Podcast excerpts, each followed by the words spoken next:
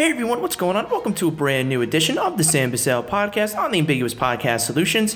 And right now I'm going to be bringing you the latest and greatest going on around the world of Hollywood. Hope everyone is having a wonderful Wednesday so far. Halfway through the week, we're almost to the weekend, so hopefully everyone's gearing up for that. A bunch of stuff to talk about on the podcast today. It's been a wild one so far. We're going to be talking about the new trailer for the new Nicolas Cage film, The Unbearable Weight of Massive Talent. Florence Pugh is potentially in talks for a major, major role in a blockbuster franchise that's not in, of course, the Marvel Cinematic Universe. And I'm also going to be talking about the Batman box office, not really necessarily the full box office recap, but just talking about the big weekend that the Batman had to start off its run. But usually, when I start off my first podcast of the week, since I didn't have one on Monday or Tuesday, again, I usually tend to start with the box office. And I'll, maybe you're wondering, well, Sam, why aren't you doing that right now?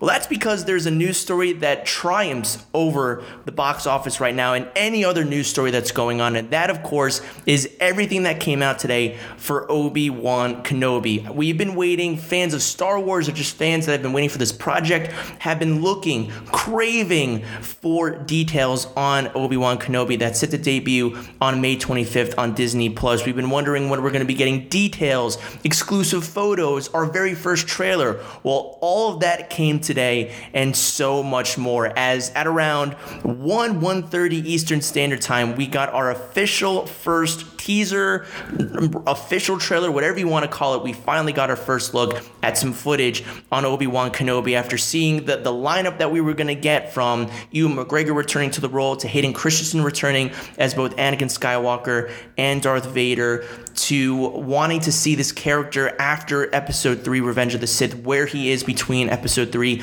and episode 4. We wanted all this and we finally got it and we wanted to see what this what are we going to get with this and Deborah Chow who's directing all 6 episodes of this limited series. She did a great job on Mandalorian season 1 on both of her episodes.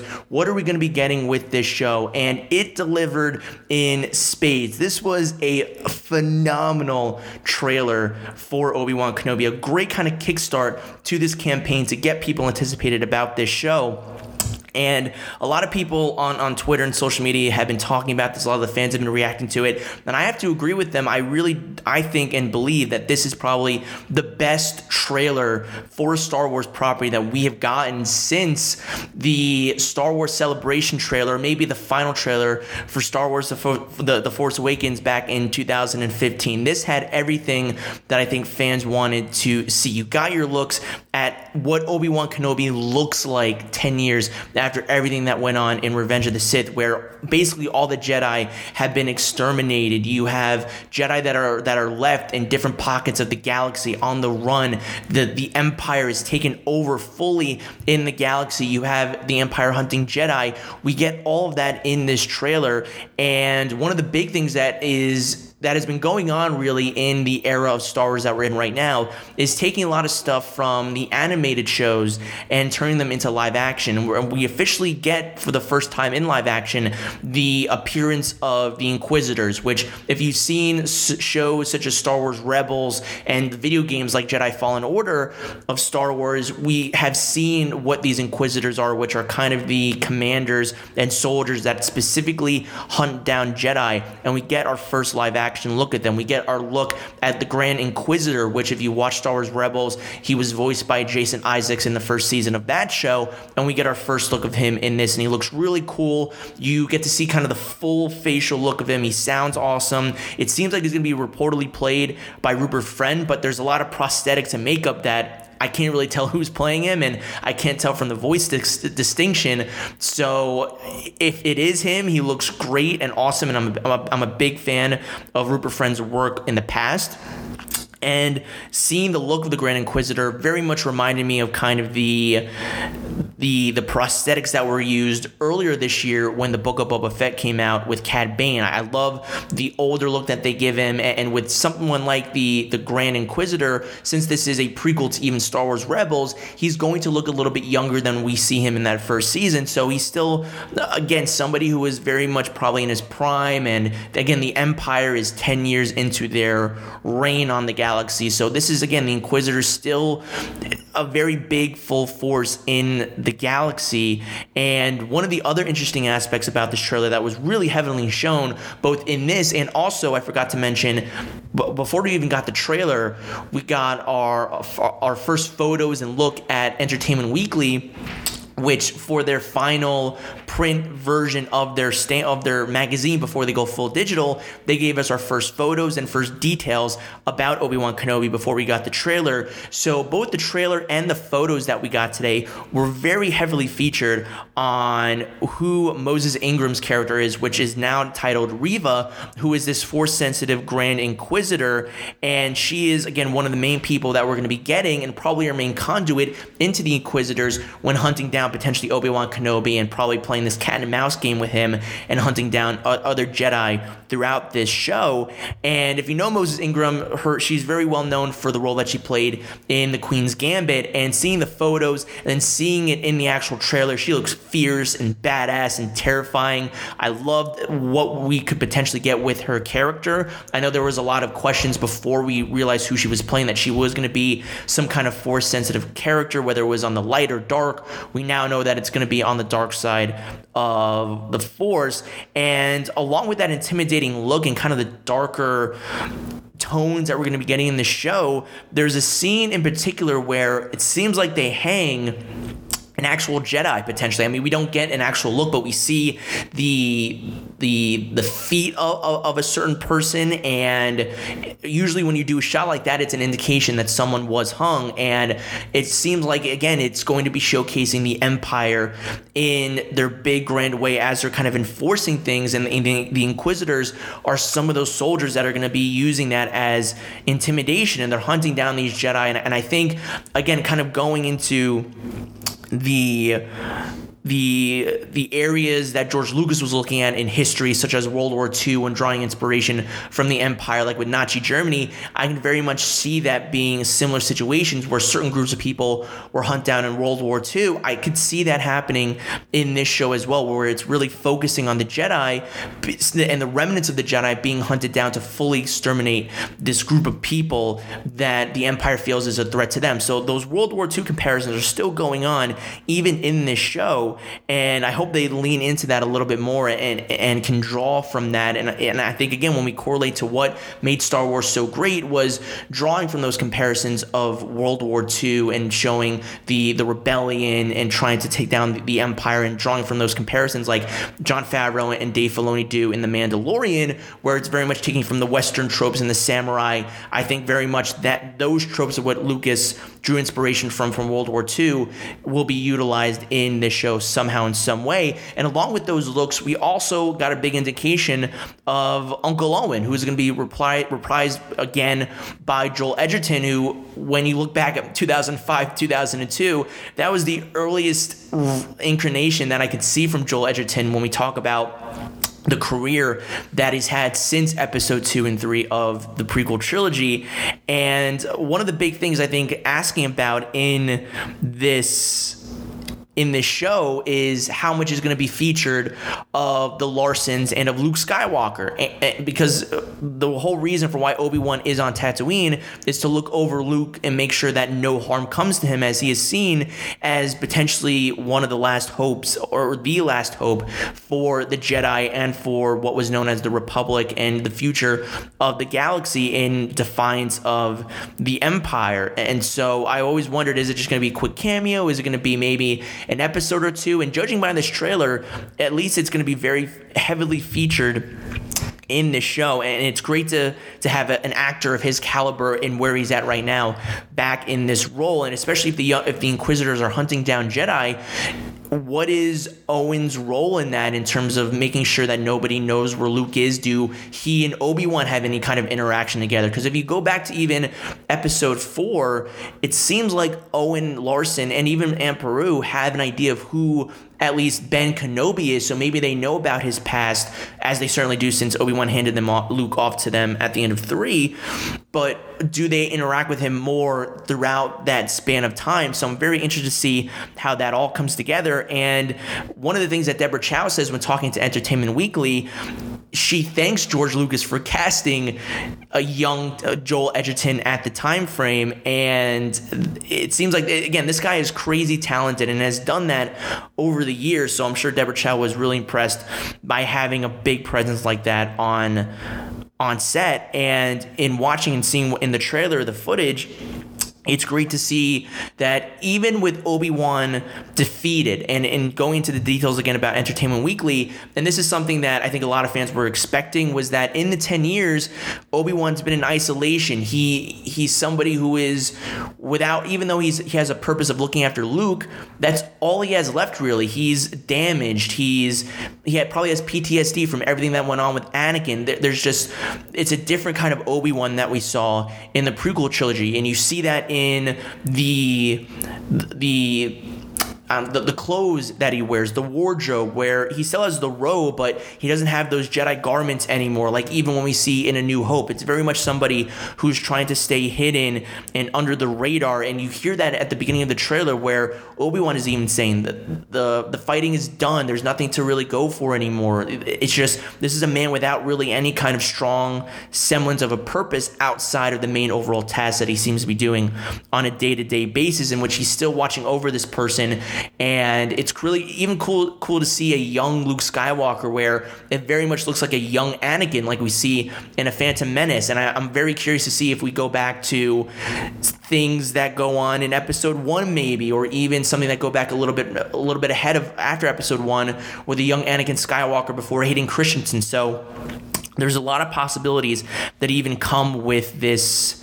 this trailer. And I'm going to save talking about Darth Vader for the end, but we don't see a lot of Hayden Christensen in here in flashbacks or as Darth Vader at all. But we do get a look at a brand new planet that was also described in the article and the details that came out earlier this morning of the new planet Daiyu. And according to one of the writers on the show, Joby Harold, he says that it has some kind of a, a sort of Hong Kong feeling to it, and then it has kind of the a, a nightlife and some greedy uh, graffiti and, it's very edgy.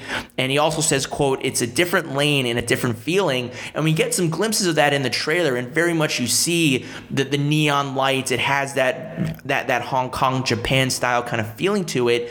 And it very much also reminds me of, of Coruscant a little bit. Not saying that it is that planet, but it, it has remnants of that kind of nightlife that, it, that we also got to see in the prequels as well. And I know a lot of people might be complaining that this thing is going to be taking place on Tatooine just as much as Book of Boba Fett did, but it does seem like we're going to be going off world in a whole bunch of other places. It seems like we're going to be visiting this grand castle that the Inquisitors seem to be holding up in on, on kind of like a waterfront that looks really, really cool. So it seems like this is very much going to be a globe galaxy trotting adventure that we're going to be going off on multiple different areas. And it wouldn't be surprising to me if this is a lot of this footage, not all of it, but a lot of it is probably from maybe the first episode, maybe even the second one, but definitely maybe a lot of it is from the premiere where that's going to be establishing the story, setting up where we're going to go. And then in episode two, we're probably going to be heading off world from there. But I can understand why you would want to start off on Tatooine since Obi Wan is there, and then he's going to have to end the show by going back on Tatooine in some way, shape, or form. So I love the planet look. It looked great. But the big thing that I think a lot of people were hyped out about when watching it, that I think gave it a bigger feeling than maybe if any other trailer music was put in, is the fact that Duel of Fates was in the trailer in some kind of fashion. Very much is a a hook and a nod to the prequel trilogy where Ewan McGregor comes from and, and how Obi Wan got to where he is now. It's one of the more iconic scores I think of all time pieces of music in movie history, definitely within the Star Wars franchise. And the way that it played, it made it epic and, and grand in scale. That we're going to be getting something cool and awesome. So I love that. I think it really, I think, gravitated people towards watching it in a way that when you put trailer music in, it definitely can change the per, the the perception of uh, of a trailer and the way that you react to it. And very much, Duel of the Fates did that as well. And also the very end where we don't it, it, we, we don't get a big flashy shot at the very end. It very much ends with just obi-wan looking out. Maybe he's grabbing his lightsaber. It's signaling that even in this dark kind of trailer there is hope at the very end of it. And then we end on the title card of obi-wan kenobi but it does have vader's voice his breathing in the background. And we also transitioning away from duel of fates get a little bit of the episode 3 score where anakin is killing off all the separatists. We get that kind of score at the very end, some of the Battle of Mustafar. So it's all kind of tying in these different eras of Star Wars into this one show, and it's absolutely incredible. And I love the fact also that we don't get any Vader in this, and it very much reminds me of the marketing that Rogue One did, where he, Darth Vader was going to appear in it, and I think Vader's going to have a, a bigger role to play in this show than even Rogue One, even though he has a standout, memorable role in that movie. I think there's going to be a lot more for him to do in this, especially when you're bringing back Hayden Christensen. But you didn't rely on having him in there. You relied on the Inquisitors and these new characters and these new worlds. And Ewan McGregor as Obi Wan Kenobi, since he's the character that we're going to be following from the beginning to the end of this show. And Darth Vader's going to be popping up in different places and we get that or at least two or one epic lightsaber fight sequence with him in it but you you don't need to rely on it. You just need that ominous music that breathing that he is a part of this story. You can't tell the story without Anakin without Darth Vader in some kind of a fashion but you didn't need to rely heavily on putting him in the trailer. So I don't know if we're going to see him in further marketing. I'm sure we'll get a glimpse of him but and maybe that duel because you want to get people even more excited than they probably even are for this show. But I think from the, this very first trailer, after all the hype and excitement and anticipation and wanting to see what this was going to be about, we didn't get any kind of first looks before today or any hints other than a poster that still was very much a teaser poster, didn't give anything away. And still, they delivered in, in spades on this trailer. I loved it. I think this certainly brings it to a level that I didn't think it could even get to, but it very much seems like this is going to be the biggest thing that Disney Plus has brought to their service in its two plus year history that it's been out since 2019. I mean, sure, we've had great Marvel shows like WandaVision, Loki, Falcon the Winter Soldier, and we've had Mandalorian, and, and that's become a pop cultural phenomenon when it was on air, but it doesn't, it didn't have the hype and anticipation that this that that this show does before it even releases. This is on the level of a major movie event like a Force Awakens or a big MCU level event. Then this is what that is for Disney Plus. I would be shocked if we don't see services crashing or people aren't able to log on when the first episode drops on May 25th. I think this is going to be really really big for them. I don't think anything even comes close to this year of what's going to drop on Disney Plus other other than maybe Mandalorian season three, but I don't even think that is going to eclipse the hype and anticipation for this this show, and and and the fact that they're dropping it on May 25th, the 45th anniversary when Star Wars: A New Hope came out, which is a beautiful way of kind of again tying it into this one central character that spans almost all of Star Wars throughout multiple generations, from what Alec Guinness did in A New Hope to what Ewan McGregor has done in the prequel trilogy. It transcends all all ages that have grown up with this character for so many years, and we're finally getting his own story from an actor who did a great job in a prequel trilogy that definitely had its issues, but one of the main bright spots from the episode one to episode three was Ewan McGregor. So I, I cannot wait for this. I also want to give a shout out to the Entertainment Weekly cover story, which is is a huge momentous occasion for them because this Obi Wan article, this cover that they did is the final cover that Entertainment Weekly and magazine that they will be putting out before going all digital moving forward. And and which is again, it's a full circle moment because the the prequel trilogies were one of the first few Entertainment Weekly covers to come out. One of the first Star Wars covers did feature Ewan McGregor on there. So this is really kind of a full circle moment for them. And they came out on on, on the site, the EW site, with a really cool kind of photo gallery of all the Star Wars covers they've done throughout their run for the last two decades really since the early early to mid 90s and it's about 40 to 41 covers if you don't include all the multiple character covers that come with each one like when the the Mandalorian had one they had one of the child and of Mando or I remember when Rise of Skywalker came out they had three separate covers of the prequel, sequel, and original trilogy. Those don't count in terms of the ones that have strictly come out in terms of all of them in one setting. It's about it's about 40 to 41 covers, which is remarkable. And I think again, it's a full circle moment for Entertainment Weekly and for this show. It, it's gonna be it's gonna be great. I cannot wait for it. I think it's gonna be the big show of the summer since it is coming out around Memorial Day weekend, and that's going to be a huge weekend in and of itself where we have the first part of season four of Stranger Things. We have Top Gun Maverick. We have the Bob's Burger movie. There, there's so much stuff coming out that weekend that Obi Wan, I think, is going to be the big one that people are talking about. Even though it's going to premiere on a Wednesday, it's going to be the one that is going to, I think, receive the most buzz in the end. So, a great day to be a Star Wars fan today. They finally got, I think, what a lot of people wanted, which was a great and insane, awesome first look at Obi-Wan Kenobi from details to photos to a trailer.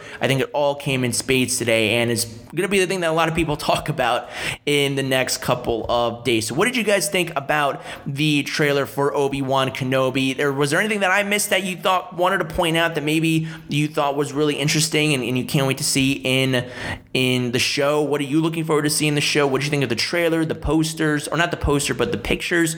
Let me know down below in the comment section and leave your thoughts. Now, to transition from one franchise to another one that had a major, major opening weekend this past weekend, that of course is The Batman. And again, usually I'll do my annual box office recap, but really the only big, big, big the big news to come out from the box office this weekend, of course, was the Batman's performance. So we're just really going to primarily focus on the way that it opened this weekend. And it, the news didn't stop until Monday, where the Batman did huge, huge numbers. And we're talking about not Spider Man No Way Home numbers, where it made $260 million, but for, for a DC movie that coming off of the Suicide Squad, which didn't do really well, not really connected to the DCEU, where you have shows and movies like Peacemaker and Wonder Woman and Aquaman and The Flash all seemingly going to be connecting together. This is something that was completely on its own.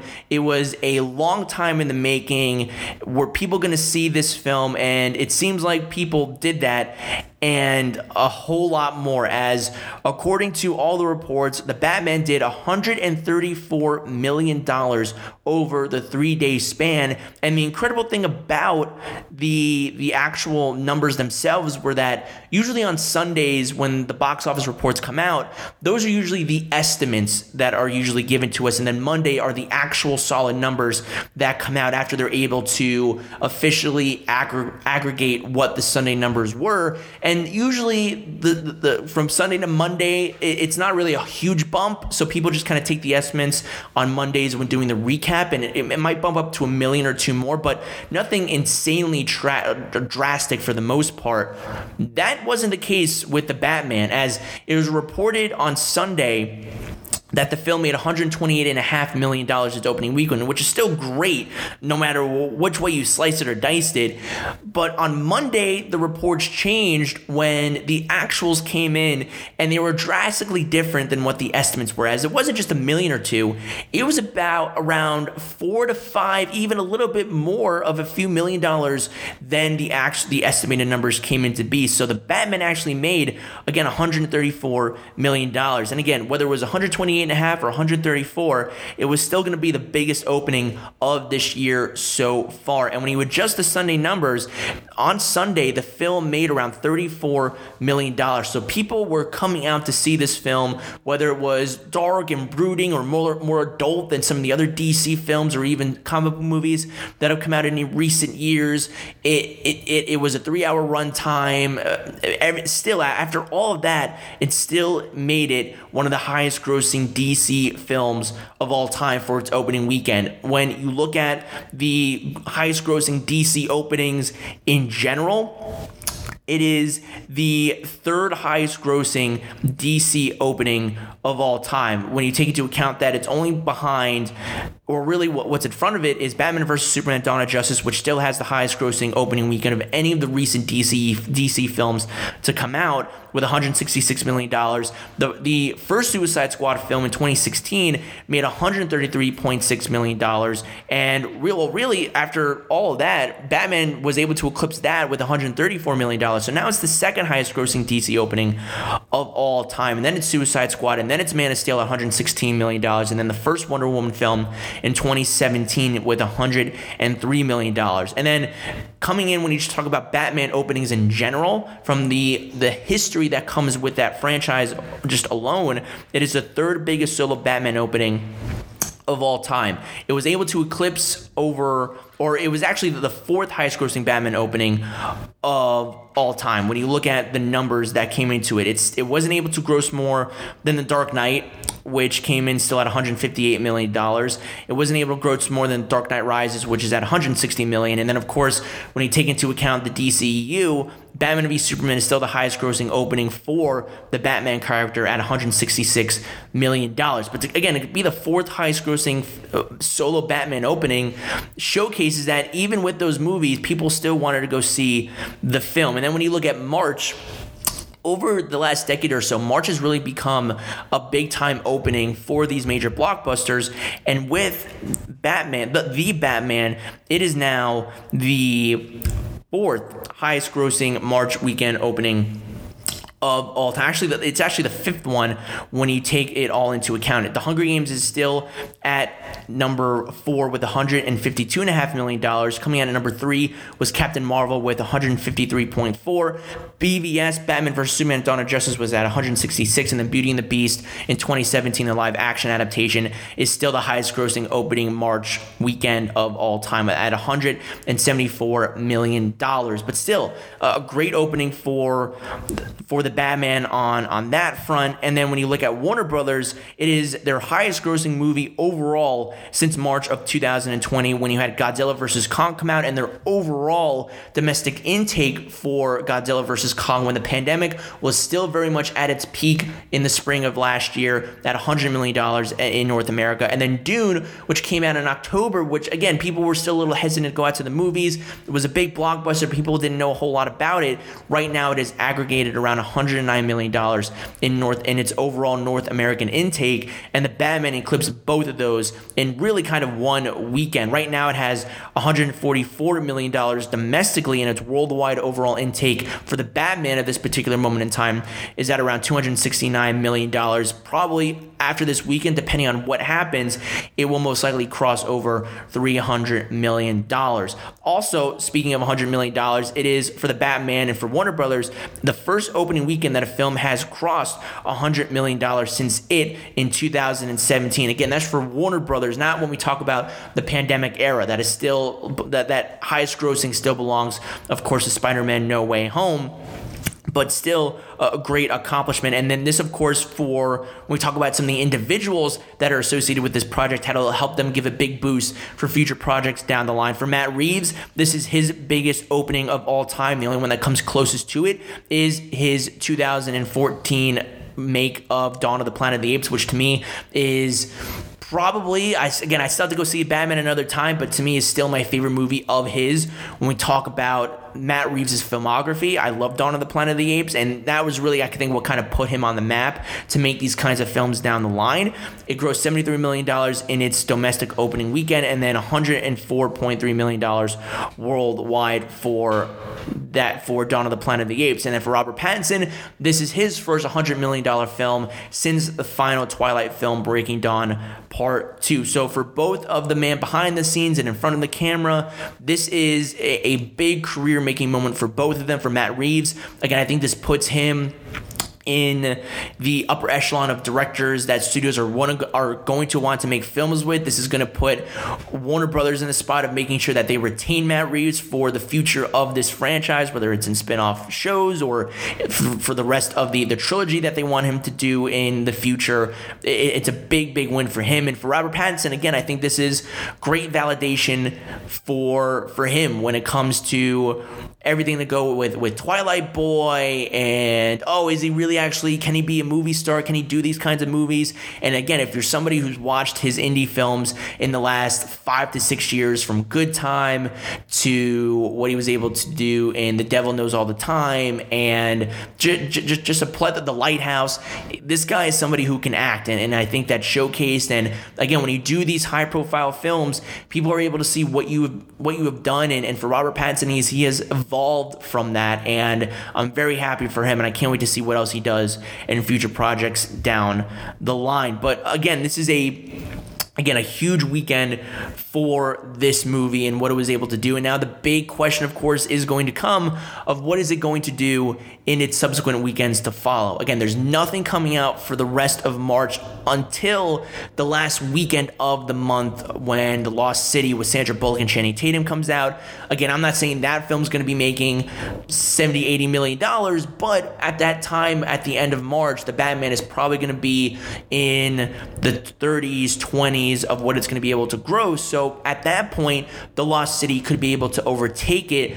And then, of course, the following weekend after that, you have the latest from Sony and Marvel in Morbius finally coming out on April 1st. So that's really the next time the, the Batman has any kind of competition. It has really free reign for the rest of the month to really kind of do damage and to see what kind of intake it's able to do. Now, again, it can it have legs. Is it going to have a big weekend drop this this time around? Did everyone that really wanted to go see it see it this past weekend? And especially with the runtime, are they really going to want to sit through the film again? So those are some of the questions that are really going to be coming into play with the Batman. And I think another big question to come in the future in the next month or so is can this movie be the first one to gross a billion dollars since Spider-Man No Way Home? And that's it's gonna be it's gonna be a tall task. It doesn't I think have the same kind of four quadrant appeal that Spider-Man did, and it doesn't have that same kind of fanfare that No Way Home did, where you have all the Spider-Man come together, you have all these villains from the past. It, it doesn't really have that. It's telling very much a new neo-noir, straight-laced kind of story that doesn't really have any connections to any other known universe out there and connect to any other characters like a Superman or a Wonder Woman. It doesn't do that. It just tells the singular Batman story. So I'm very curious to see what it's going to do, but nonetheless, this is a huge win for this film with its $269 million worldwide. If it's able to do damage in the next few weeks, I think it's going to be able to make back its budget and a little bit more. So, again, this is a great start for DC. It's a great start for Warner Brothers, especially for WB after coming out of 2021 from controversy with the day and date release of HBO Max to theaters and coming out right out of the gate with their first major motion picture of the year. They make over 100 million dollars. I think it's a great sign that again, if you want to go see a movie in theaters, you will go see a movie in theaters. And this is just the latest example of it and it's just another step towards recovering for the pandemic. And I know a lot of people are making out about the the price hikes right now. Did that make a difference? Maybe a little bit, but is that going to be the norm going forward? I'm not really sure, but it seems like AMC again did a, a, a calculated business move that seems like it worked and it didn't deter a lot of people away from seeing this movie. So we'll see what other films they're going to associate that with moving forward. But again, overall, I'm very happy for this film, for its performance. Congratulations to both the cast and the crew for what they were able to do with the Batman, and the performance of the box office indicates that a lot of people did enjoy this film as well. Along with its A minus cinema score that it got over the weekend, which I was actually very surprised about that as well. I thought maybe it would get a B plus, but getting an A minus is a very good sign of how much people actually did enjoy this film overall. So, what do you guys think about the performance for the Batman this past opening weekend? What do you think it's going to do in its future run in the weekends to follow? Let me know what you think down below and leave your thoughts. Now, moving on to a, another bit of movie news that came out a few hours ago, along with the release of the Obi Wan Kenobi trailer. And the reason I think that both these things, uh, both these articles happened, and I'll talk about the, the, the second one in just a minute. But there was a Disney shareholders call that happened today. And it's kind of like the one that happened in 2020 where we got the slew of announcements that happened where we got kind of the, the future of what Disney Plus is going to be for the next couple of years. And it wasn't as crazy as that, even though we got some cool news and exciting trailers, but we did get a few indications for some things going on in the future. And one of those was the first look at the one of the latest from Disney Plus, and that is going to be a live action adaptation of the Disney animated classic Pinocchio. And this has been a film that has been in the works for a long, long time. There's actually been multiple kind of Pinocchio projects in the works. I know there's this one from Disney, but there was another one that was set to star Robert Downey Jr., or this might have been the one. There, has been so many that's been in long development, but I don't know if it was this one or another one where Robert Downey Jr. was going to be Geppetto but then that one either he either fell out of that one or, or, the movie project was canceled completely or it could have been this one where it was it was going to be Zemeckis and Downey Jr. but then Downey Jr. maybe dropped out and then they brought in Tom Hanks to play the role but regardless this project is finally happening. It is going to be coming out this year. It was announced that sometime in September of 2022, this film would be debuting on Disney Plus for people to see. And we got our first picture of Tom Hanks as Geppetto. And he looks exactly how you would. He's got the curly hair. He looks like an, a, a know all kind of, uh, of, of genius and mechanic. And, and it seems like he's really going to fit in this role just from the picture that I was able to see. But the thing that really stuck out to me was the look of the puppet of Pinocchio. And I think one of the big questions about this is in a day and age where we're able to do motion capture and things are able to look a lot more real that shouldn't be real, how are they going to pull this off where this puppet, this wooden puppet comes to life and is able to interact with people and surroundings within and make it seem real and legit? So I'm very curious about that. And they pretty much got the, the style and design of Pinocchio from the animated movie to live action really, really well. So I'm very curious and interested to see how all that is able to come to life on the screen. And, and I'm really, really curious about that. And I think it was actually smart that Disney Plus is the home for this movie because I think one of the things that Disney ran into when doing these live action retellings is that when you when you dive into the vault and really go with a lot of the older movies like a like a Dumbo or a Pinocchio or even something like a Peter Pan, even though people love those animated films, they're not as well known as the the Renaissance movies like Little Mermaid, Aladdin, Beauty and the Beast, where specifically the last two movies, Aladdin and Beauty and the Beast, made over a billion dollars at the box office, and there's a lot of anticipation for what the Little Mermaid is going to be doing next year when it's released finally in theaters.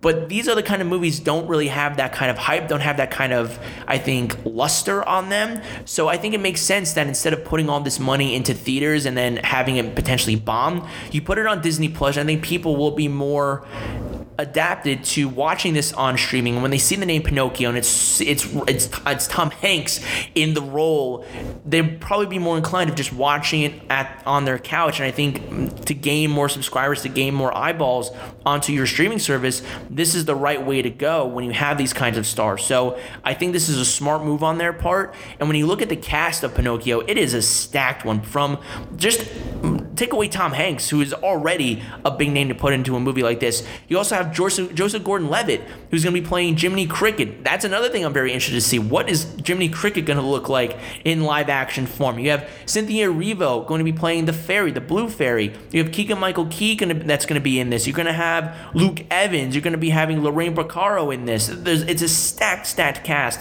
for a movie like this, and, and I'm very interested to see what Robert Zemeckis is going to do with this film. Because really he's somebody that could either he, he's hit or miss. And w- w- when he's hitting it's great hitting. When he's not hitting sometimes it can be a little shaky. So i'm hoping this is more on the side of being able to hit and laser it right down the line and deliver something really really good. So we'll see where this goes but for a first look to know that this is actually be coming out this year it gets me interested to see what a trailer looks like how all this is going to really kind of formulate together off of just seeing still pictures. So we'll see where it goes. But September is the release month for Pinocchio on Disney Plus right now. And then speaking of trailers, there was only one big trending trailer that came out today that I wanted to get into, and it's the the latest trailer for the Nicolas Cage film, The Unbearable Weight of Massive Talent. And this was actually a trailer that I saw in theaters when I went to go see the Batman, and this was kind of a more extended look at that, where some of the scene there were some scenes that were added into this one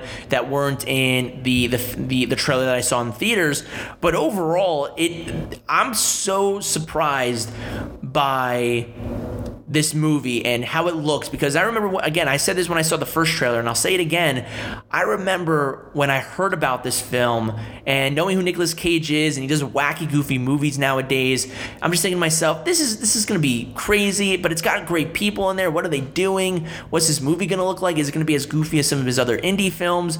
But watching the trailer it looks like an absolute blast. I love the general story that they're going with, where Pedro Pascal is playing this kind of drug kingpin, it seems like, but then the U.S. government wants to take him out, and then they bring in Nicolas Cage, who has no no secret agent business whatsoever, and, and he doesn't he shouldn't be doing this stuff, but he is. It's like a spy thriller mixed in with, with an action comedy. It was n- unlike anything that I was expecting for this film, but it looks like a lot of fun. Nicolas Cage seems like like to be having a time. So does Pedro Pascal and Tiffany Haddish. It just looks like an absolute blast, and so I'm really really looking forward to this. This trailer just continued to.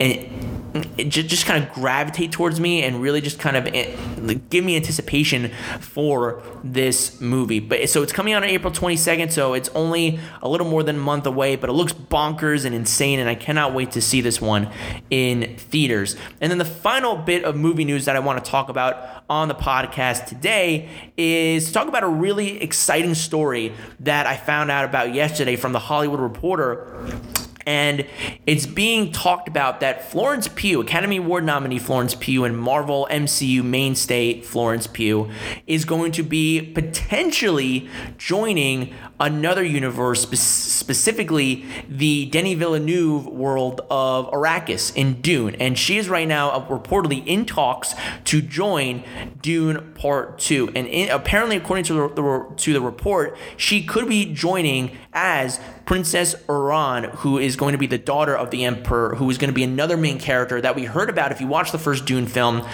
The, the Emperor is very much a prominent part, but he's more in the background. And so they're going to be casting for that character to be a more prominent part in part two. So there's some big casting uh, announcements that are going to be happening for the second part probably in the next couple of months. But this is probably the potentially the first domino to fall. However, there is a little caveat that's going to be happening, and it showcases in the THR, the Hollywood Reporter report, of how much in demand Florence Pugh is is in currently at the moment in time, where everyone wants to work with her. And according to this this article, there could be a little bit of a snag, and this is what they had to say.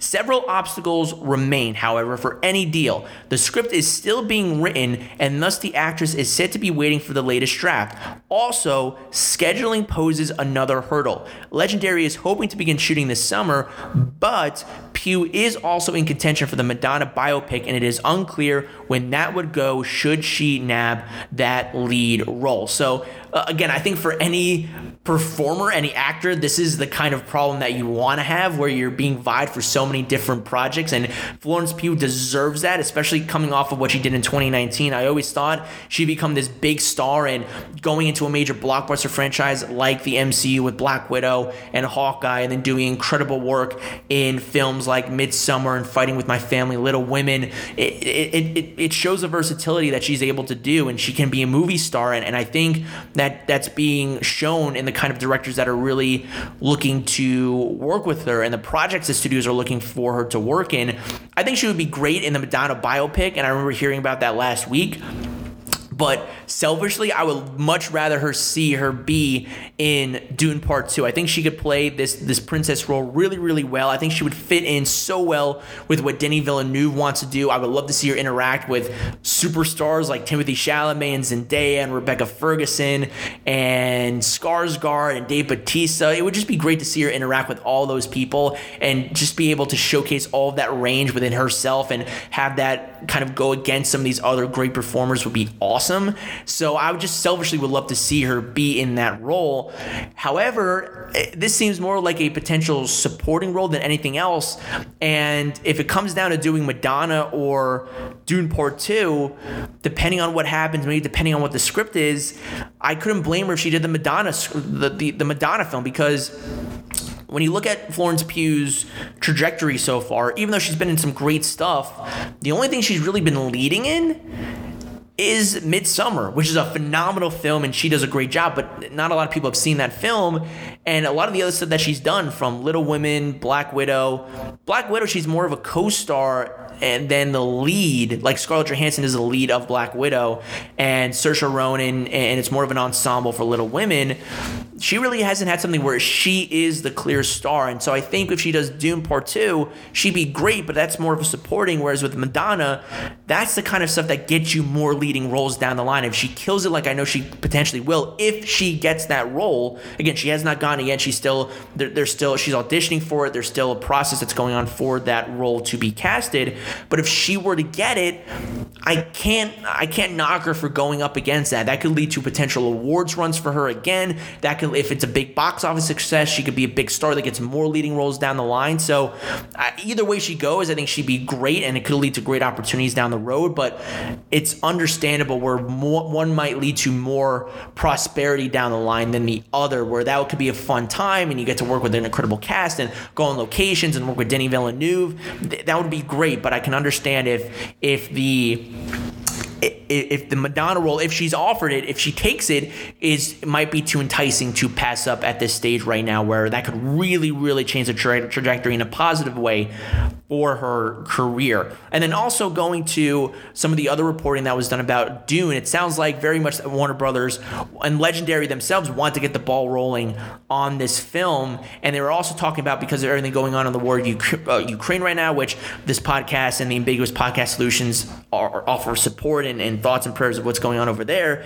It's also the locations of where they're able to shoot, and sometimes in those areas they were shooting in some European countries, it might not be the safest place to shoot in those areas right about now. So it seems like they're still working some things out. But the positive thing is that this is very much a reality. And I think for Dune fans, whether they get Florence Pugh or not, it showcases that they're very much in the the the, the stage of pre-production where they're casting all these new roles, getting everybody set and ready to go, doing all the previs and the concept concept art and getting ready to shoot locations again into production on this film to get ready for October 10th of 2023. So this is very much reality. It is happening. It wasn't just a we'll announce the date, we'll announce it's happening, and then we'll have to wait a little bit more for it.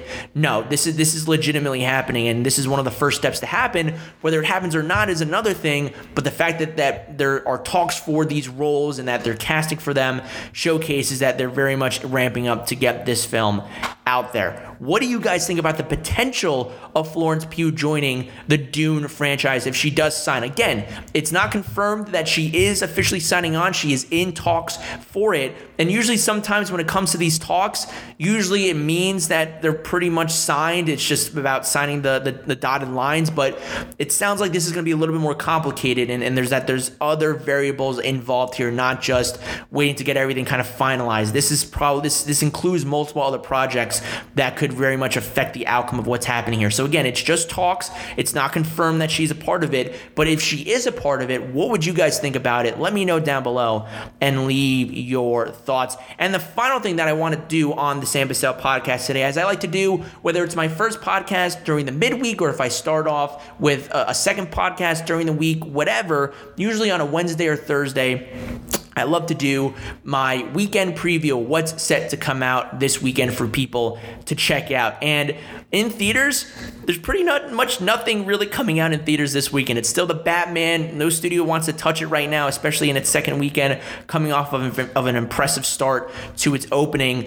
Instead, a lot of the, the eyeballs, if you want new stuff to come out for, if you've already seen the Batman once, twice, three, five, ten times, you can check out the streaming services, which are coming out with some big films over the weekend. The first one that I want to look at is one that I, I actually saw last week, and that is the latest from Disney Pixar, and that, of course, is Turning Red. And this is a, a film that stars Sandra Oh. It, it's directed by the animated director who did the short Pixar film Bao a few years ago, which was a delightful little short from the studio. And she is in her first feature directorial debut in this film.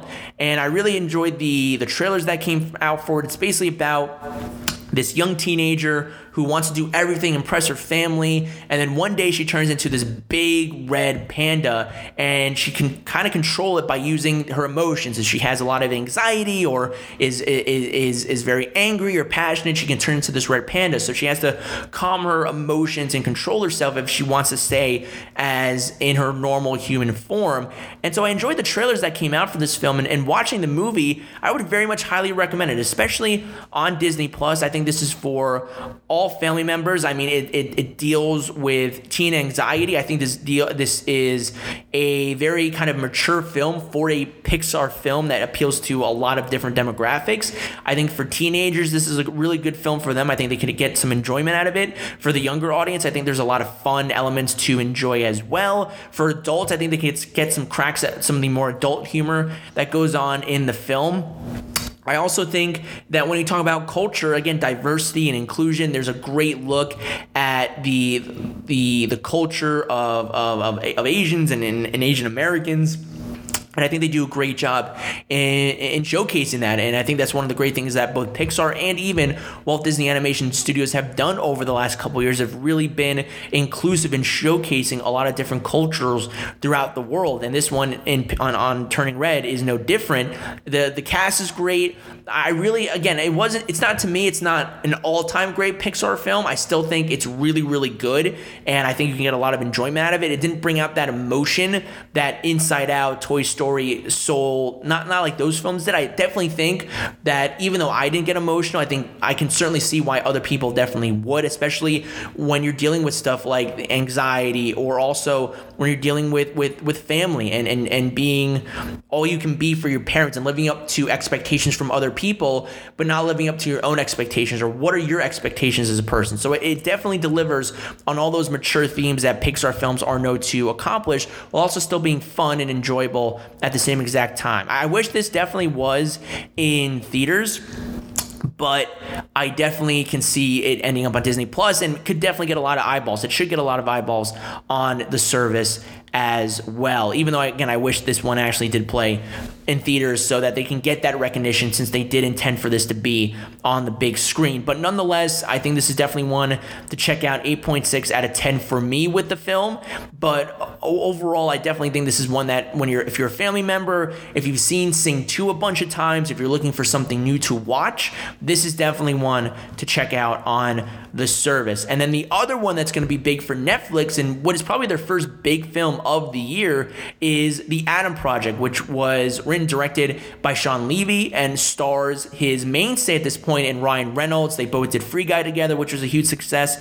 And now they're back with The Adam Project. It also stars Mark Ruffalo, Jennifer Gardner, and Zoe Saldana as well. And this was one that for the last couple of weeks, I've been hearing some rave reviews about this film. And this one to me, I've been looking forward to for the last year or so when they were in production. It's very much about Ryan Reynolds, who is transported or goes back to the past and interacts with his younger self. And very much from the trailers invokes kind of E.T., Steven Spielberg sci fi vibes, Lost Boy kind of vibes. It, it has that sensibility to it of wonder and excitement. And I've just been hearing rave reviews about this movie from the very beginning beginning since it was first really kind of unveiled for I think press a, a couple weeks ago, and, and, and, I heard some surprising things about this one, and it looks enjoyable, and so I'm really really excited to check this one out when it hits Netflix in a couple of days, and it seems like one of the brewing great partnerships creatively in this industry after Free Guy, and it seems like after the Adam Project, is Ryan Reynolds and Shawn Levy. And Shawn Levy is somebody who's directed episodes of Stranger Things, so it's really exciting to see him dabble in these kind of realms as well.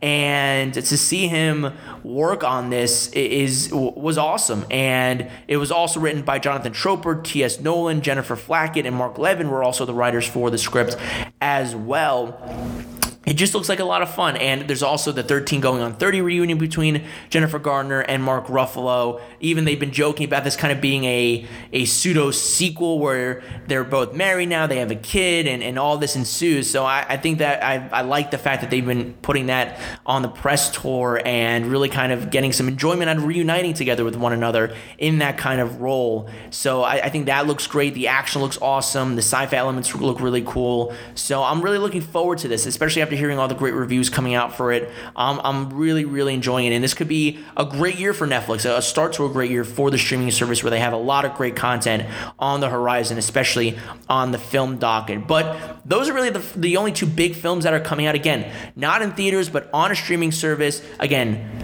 the Adam Project, which uh, to me, even though I have not seen it yet, that would be my number one on the list. But another one that I have seen that I would highly recommend, especially if you're a family looking for a family movie night that's not in theaters, definitely check out Turning Red on Disney Plus. Which one are you looking forward to? Is it Turning Red or is it the Adam Project? Or is it both? Or is it none of them whatsoever? Are you just going to go see the Batman again or Spider Man No Way Home or another movie that's out in theaters right now or not watch anything at all? Let me know down below in the comment section and leave your thoughts. But with that down and out of the way, that will do it for this edition of the Sam Bussell podcast. Once again, everyone, thank you so much for tuning in. Be sure to check out my channel for more content. You can check me out on Spotify, Apple Podcast, Stitcher, Radio Public, SoundCloud, and much more. Also, make sure to tune in onto the Ambiguous Podcast Solutions and be sure to check out the other amazing shows that are on there, such as You Mad Bro, the number one source to see what the internet is pissed off about on a weekly basis. Also, check out Goal Driven Professionals geared toward improving client relations, return on investment, and customer acquisition costs for independent businesses and services. Also, check out The Daily Grind, a weekly motivational podcast with Kelly Johnson giving you everyday tips and key takeaways on reaching your goals. Also, along the way, make sure to check out these other amazing shows on the podcast solutions such as Wrestle Addict Radio, Fretzelmania Podcast, and Midnight Showing. You can check these out and so much more on the website, ambiguouspodcastsolutions.com, also on Facebook and Twitter at Real Ambiguous.